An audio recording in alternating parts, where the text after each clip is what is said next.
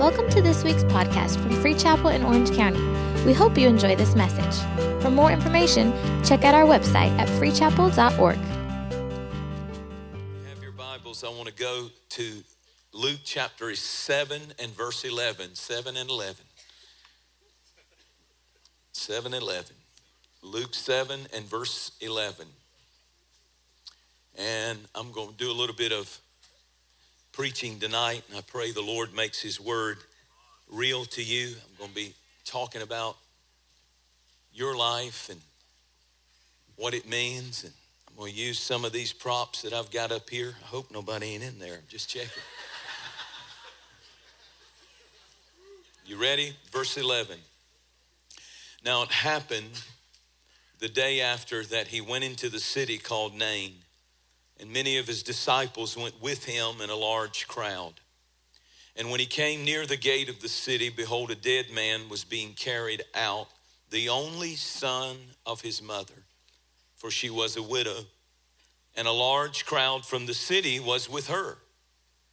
And when the Lord saw her, he had compassion on her, and he said to her, Do not weep. Do not weep. Then he came and he touched the open coffin. And those who carried him stood still. And he said, Young man, I say to you, arise. And he who was dead was dead, and he who was dead sat up and began to speak. And he presented him to his mother. Next verse is funny. Then fear came on all of them. And they glorified God, saying, A great prophet has risen up among us. God has visited his people. What caught my attention some years ago, I preached a sermon just on this from that 14th verse. Then he came and touched the coffin. And I want to talk to you for just a few moments tonight on what happens when Jesus touches your coffin. One of the definitions, according to Webster's dictionary, of a box, if you look up the word box, one of the definitions is a limited space with a lid on it. A limited space, a small compartment with a lid on it. That's what the enemy loves to do to us, is put us in small spaces, small compartments in life, and put a lid on what we're capable of doing. And then what got me about Webster's definition of a box is if you keep reading down, then it says, and also a box can mean a coffin, which means if the enemy can put you in a box long enough, a small compartment, a small space with a lid on it, that will become your coffin. But what caught my attention many years ago about this story, and I'm just going to highlight that. Then I want to really go into something that I've never shared before except one time, but I pray that it speaks to your heart. Is the Bible said that there was this widow woman and she was on her way with her dead son in the coffin. In a male dominated society like it was then, this was a tragedy. Widows are not ever spoken of in scripture in a good in a good light. They're always poor. They're always on the brink of being just destitute. Because in that male dominated society back in the ancient days of the Bible, a woman's identity was in her man. And her husband had already died. The scripture makes that clear. And thankfully, she had a son, so there was still covering and protection over her life and provision over her life. But now her only son had died. This was a tragedy. This was a major tragedy for this woman. It was a matter of time before she was totally destitute and, and, and homeless and just no hope. Many times you read in the Bible, you just mark it. Every time you read of widows, they're in bad, bad shape, and a miracle has to come to get them out. And the Bible said that her husband is dead, her son is dead, and many people followed her outside the city going down this road carrying the coffin on their shoulders with the dead boy inside.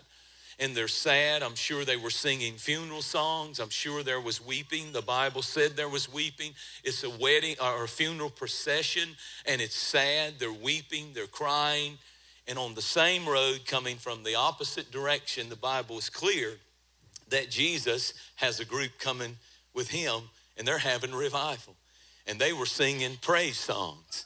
I'm sure somebody was singing, I once was blind, but now I see.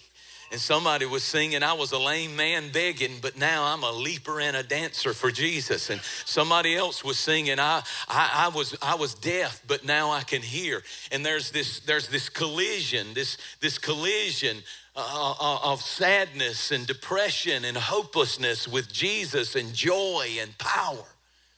I believe that God is ready to collide with your sad songs, your sad circumstances, your sad news and Jesus said to the woman, Weep not, stop weeping, stop crying. And then Jesus, what got me was he touched the coffin, he touched the box. He didn't touch, it was an open coffin according to the scripture, but he didn't touch the dead body. He touched the thing that held the boy. He touched the thing that wanted to keep him in the grip of death. It could have been an addiction. It could have been something that wanted to just limit him in small spaces and small compartments and put a lid on him and tell him who he is, and he's never getting out of that box. But Jesus touched his coffin. Didn't touch him, he touched his coffin. And when he touched his coffin, the Bible said the man sat up. And then he started to speak. Did you catch that? What did he say? It's my sermon. I'll preach it like I want to. I'm going to tell you what he said. The Bible doesn't completely tell us, but I have a little hint of what he said. You see, in Bible days, it was very normal that if the males in the family had died, they were very communal. They were very small communities. We think of them, they, they were very small communities. And so if a woman had two males in her house, and now both males had died. It was very common for men in that community. They didn't have a Walmart to go to and buy some clothes. They didn't have a mall over here that they could run to. So clothes were a precious thing. So they would go in and they would just take, the men would just take the male clothes because she couldn't wear them and they would just take them. They'd take his shoes, they'd take his hat. That's why when Jesus was dying on the cross, they took his coat. It was very common in that culture for, for people to do this. And it was also customary, according to one commentary that I read, that they, this is kind of tacky, but they would wear his clothes to, their, to his own funeral. And when Jesus touched the coffin, the guy sits up from that elevated position and he looks over that crowd and he sees his coat on one joker and he sees his shoes on another one. He sees his hat, he sees his robe, and I think he started saying, Hey, you, give me my coat back. Hey, you, that's not your shoes, that's mine. When Jesus touches your coffin, you can tell the devil to give your stuff back. Give me my joy back. Give me my happiness back. Give me my marriage back. Give me my family back. Come on, somebody. When Jesus touches your coffin, when Jesus touches your coffin, he sat up, and when he touches your coffin, you can get back what the devil has stolen from you. He began to speak, and it's time to say something to the enemy. It's time to say, Give me my health back. Give me my children back. Give me my joy back. Give me my consecration back. Give me that touch back that I used to have that the world has crowded out, and now religion is just something I'm doing on Sunday out of religious obligation. You can have Jesus touch the coffin that the enemy has put you in. And you can say, Give me my joy back. You know, we live in a world of boxes. I just wrote down some mailboxes, post office boxes, drop boxes. In golf, they have the tee box. In hockey, they have the penalty box. In baseball, they have the batter's box. We even have a sport called boxing. Come on, I'm working this. In stadiums, they have box seats. they have press boxes. And basketball, they have something, a defensive maneuver called boxing out your opponent. And the bigger your box is, the bigger you can box them out. Come on. Turn to somebody and say, You'd be a good basketball player. Come on, just tell them that right now. Come on, you go. I'm gonna work this a little bit. The railroad cars have box cars. On Valentine's Day, you are supposed to get your sweetheart a box of chocolates. And I thought about restaurants that have to go boxes and this is a deep sermon. I, I, I, thought about airplanes that have the black box. And my question is why don't they make the whole airplane out of the black box stuff? And maybe somebody would survive the crash because they're always looking for the black box that made it through the crash. Politicians are all freaking out over the ballot box starting the next 12 months. When I was a teenager, we used to have what was called a boom box. And I had one. And we would go to the mall and we would put it on our shoulder and we would turn it up and walk around like we were bad something. We'd, we'd never heard of bows, ears and all these things. So we carried them. It was big old, it was like this right here. Anybody know what I, you don't know what I'm talking about. You kids are not cool with your little, little deals in your ear. This is cool right here. This is cool right here. Just remember that. Just remember that. I'm preaching now. Again, Webster says a box is a container to be hemmed in, a small space or compartment. Ultimately, it can be a coffin. We box God in to what we think He can do into small, small boxes.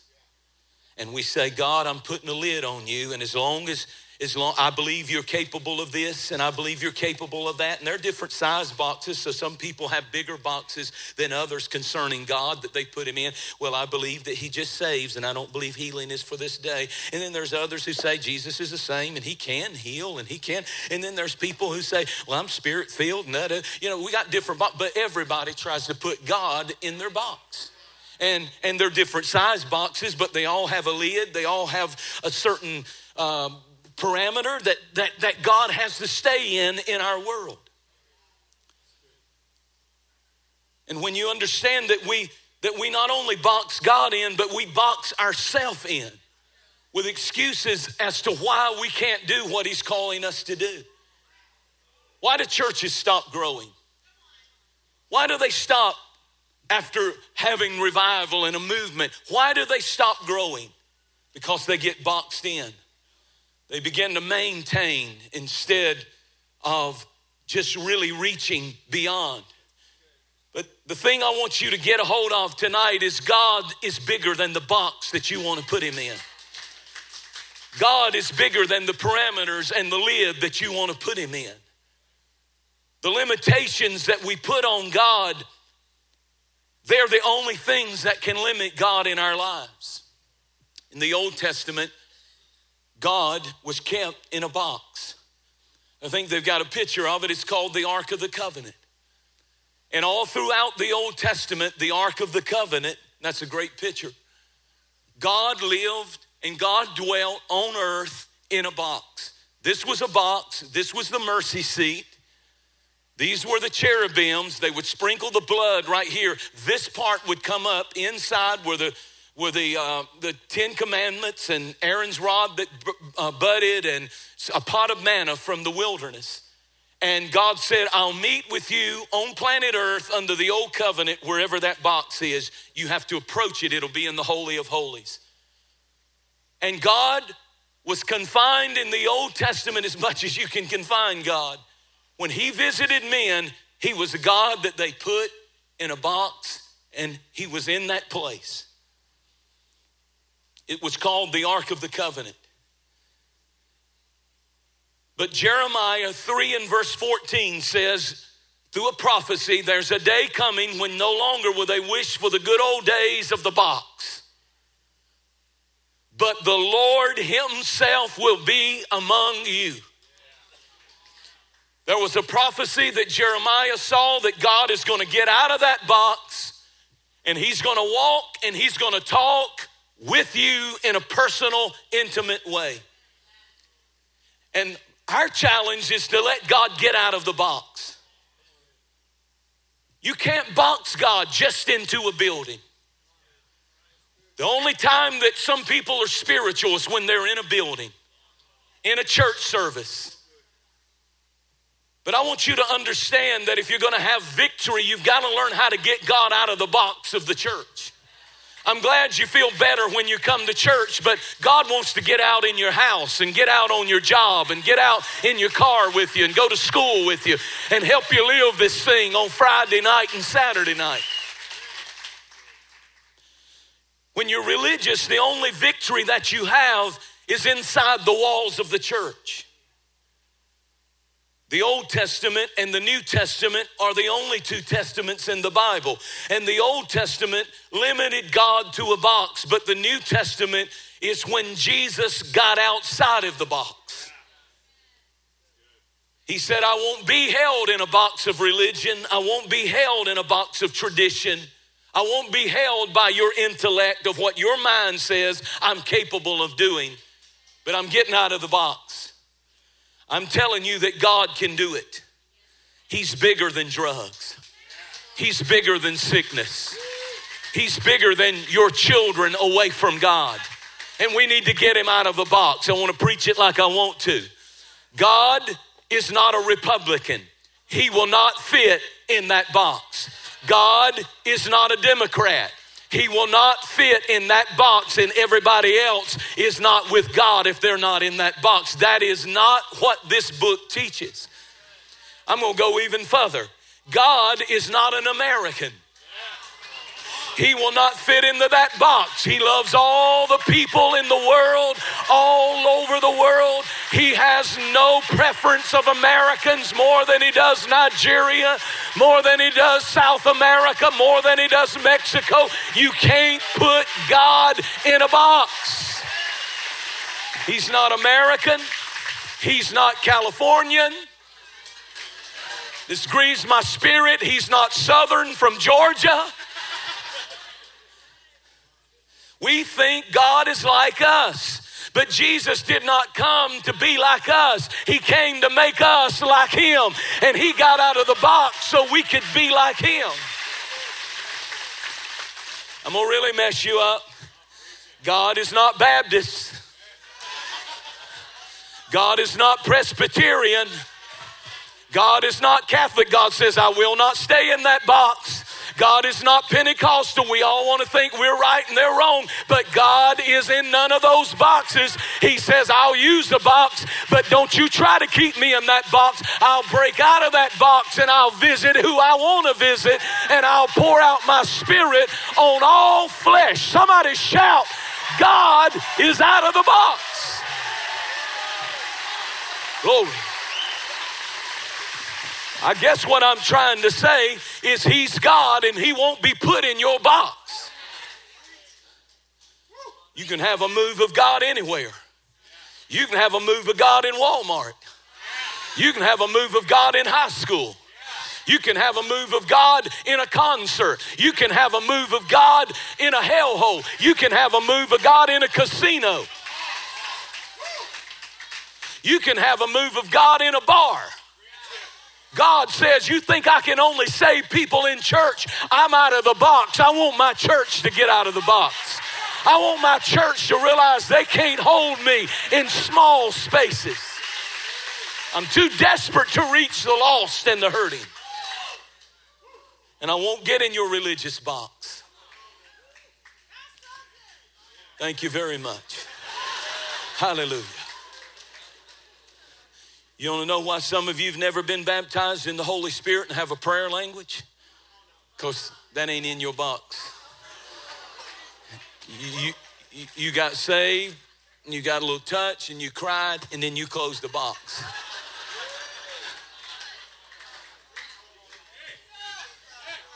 You don't know why some of you don't worship?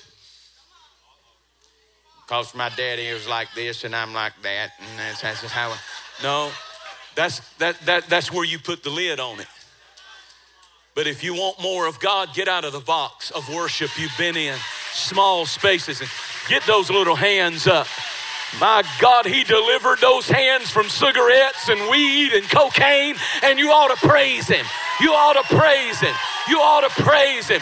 You ought to dance for Him. You ought to shout for Him. You ought to leap for Him. You ought to scream for Him.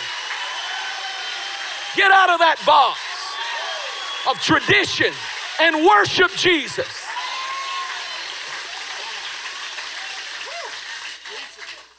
Now I'm going to see how loud you shout on this one.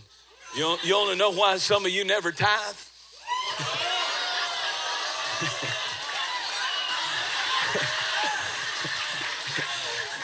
Because that ain't in your little box.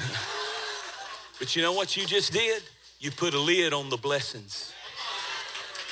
Now it's up to you to make it happen but when you take the lid off and you say, God, I trust you with my finances too, then you just took the lid off of what God can do. And He can do exceedingly, abundantly, above all that you could ask or even think. He can make you a land owner, a home possessor.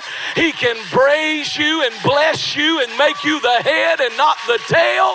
And there's no limits on you when you don't put God in a financial box. Now shout, it's all right, and give God praise.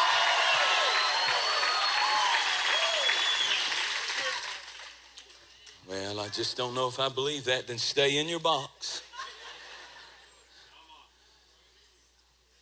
You know, this is a pitiful illustration. If you hadn't got a good sermon, if you get you some good illustrations, you'd be all right. And I thought about, you know, a lot of people treat God like Jack in the Box. When they really need something from God, they come to church and they say, Crank it up. I mean, I, I, had a rough week. Get the music going.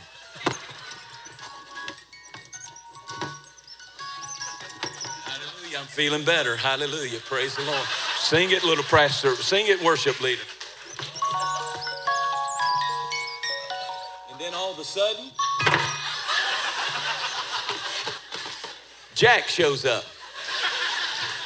My God, we feel better. We're blessed. Oh, hallelujah. The preacher preached. I feel so much better. I was just about to drop out and give up, but Jack showed up. The singing, the music, they got it cranked up. I feel so much better. And just about the time that we're about to say the last goodbye, here's what we do to God.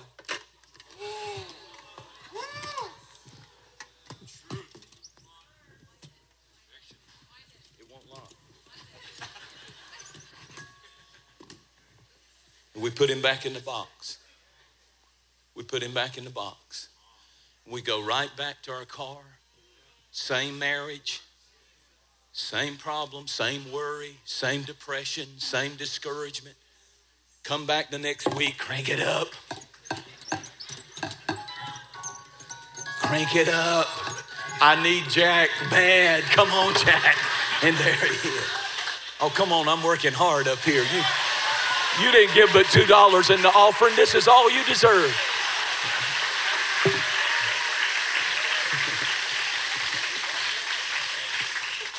I'm gonna, go one step further. This is what the devil does to you. Spirit of the Lord moves.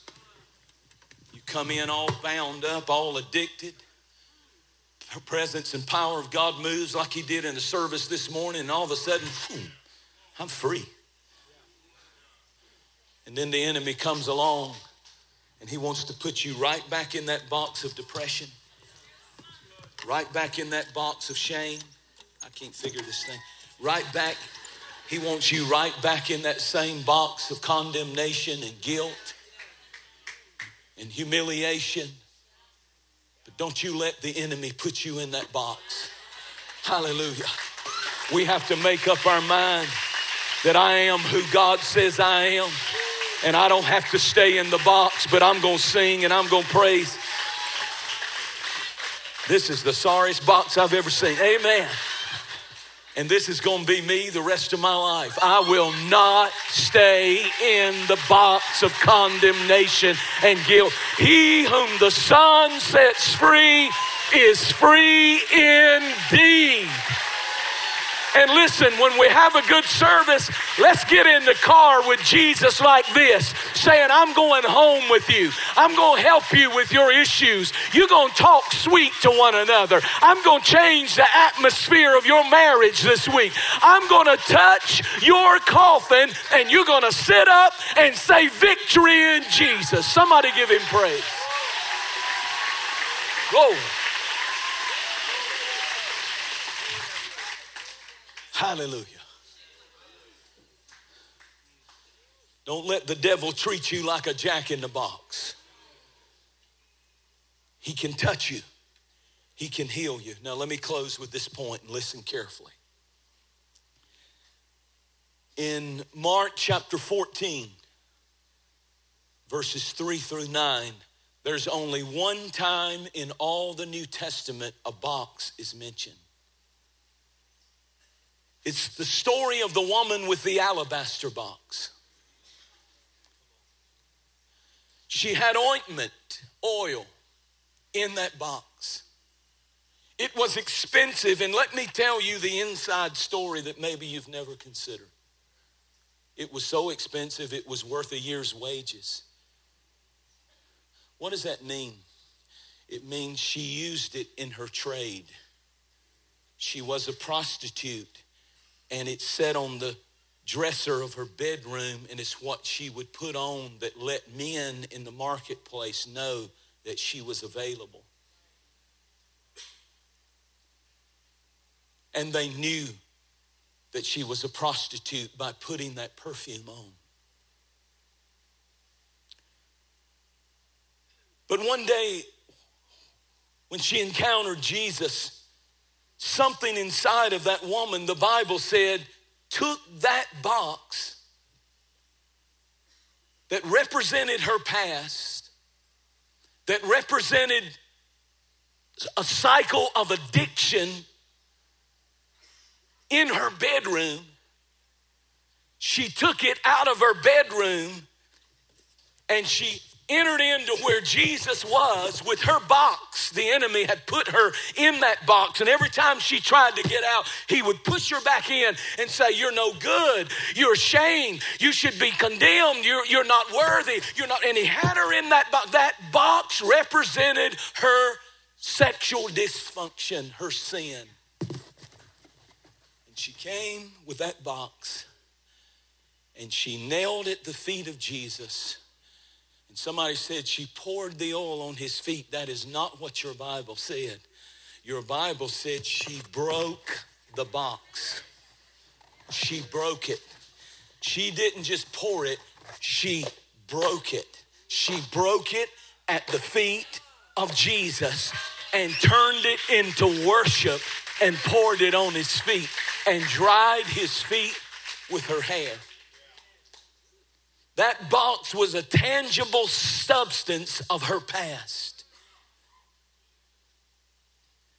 And what she was saying was, it's not any longer going to be the, the aroma of my bedroom, it's not going to be the aroma of sin and shame from my past. But I'm breaking this box at the feet of Jesus. I need to tell somebody that the only cure for the box is to break it at the feet of Jesus. Don't take your box home. Don't take your shame home. Don't take your guilt and condemnation home. And I love the fact that Jesus said, everywhere the gospel is preached, he rebuked his disciples when they tried to forbid him. They even said, if, if he knew what manner of woman she is, he would not allow her to touch him, being a holy rabbi. And Jesus rebuked them. And he said, I so love what this woman has done that wherever the gospel is preached in the world, you make sure they make mention of the one time in the New Testament where a woman said, I am not going to live in the box anymore. But I'm breaking my box at the feet of Jesus. And when Jesus touches your coffin, you can come up, you can come out, you can be free. And the message of the gospel is wherever the gospel is preached, tell how she broke out of her box. Life tried to put a lid on her. Life tried to put her in small spaces, small compartments, but she broke out of her box when she knelt at my feet and worshiped me. I'm telling you, you can do the same. Simple little sermon. But don't you forget that there's an enemy out there who wants to put you down and close you up and say you'll never get out again. But there is a Jesus who says, I don't just want to touch you. Listen, I don't just want to touch you, I want to touch the box that's holding you. I want to touch the coffin. Jesus touched the coffin. In other words, when he touched that coffin, those who were profiting by death were put out of business. When Jesus touches your coffin, drug dealers get put out of business. Lies of suicide get put out of business. A wasted life gets put out of business. And Jesus can't just touch you, but He can touch the thing that is holding you and limiting you. You can break it at the feet of Jesus. Walk out of this place tonight saying, I'm free. Walk out of this place, I know it's, but I like it. I'm free. I'm free. I'm never going back in that box. For where the Spirit of the Lord is, there's liberty, there's freedom from the guilt, the condemnation. How long has it been since you've been touched mightily by God? How long has it been since you broke out of your religious box?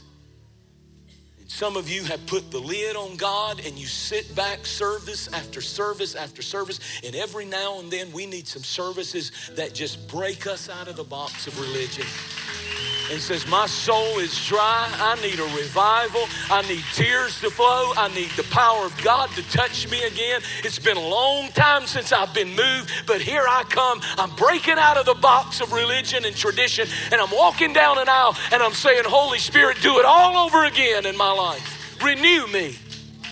Renew me. Are you willing to break the box? Anybody in a coffin? The enemy says that's as far as you can go. Jesus wants to touch your coffin and set you free and cause you to sit up and say to the enemy, Give me back what you've stolen from me. In Jesus' mighty name, stand your feet. Thank you for listening to this week's podcast. We hope you were blessed.